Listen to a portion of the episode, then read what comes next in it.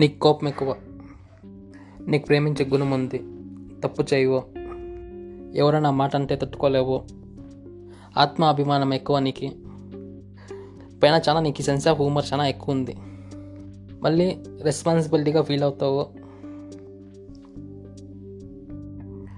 ఎంత పెరిగినా ఇంకా చిన్నపిల్లలాగే బిహేవ్ చేస్తావు, అన్నిటికన్నా ఎక్కువ నువ్వు ఫేర్గా మాట్లాడతావు, ఉన్నది ఉన్నట్లే మాట్లాడేస్తావు, అది ఇష్టం చాలా నాకే.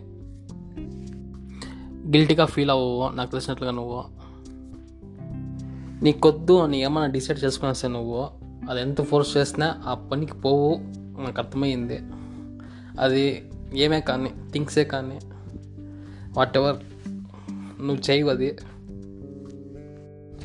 డిటాచ్డ్ మైండ్ ఉంది నీకు. ఈగో ఇష్టం పట్టుకోనికి నువ్వు కాదు, సెల్ఫ్ కంట్రోల్ ఎక్కువ నీకు. లోపల నువ్వేం ఫీల్ అయినా నీ మొహం చూసి గుర్తుపెట్టే కాయలేదు.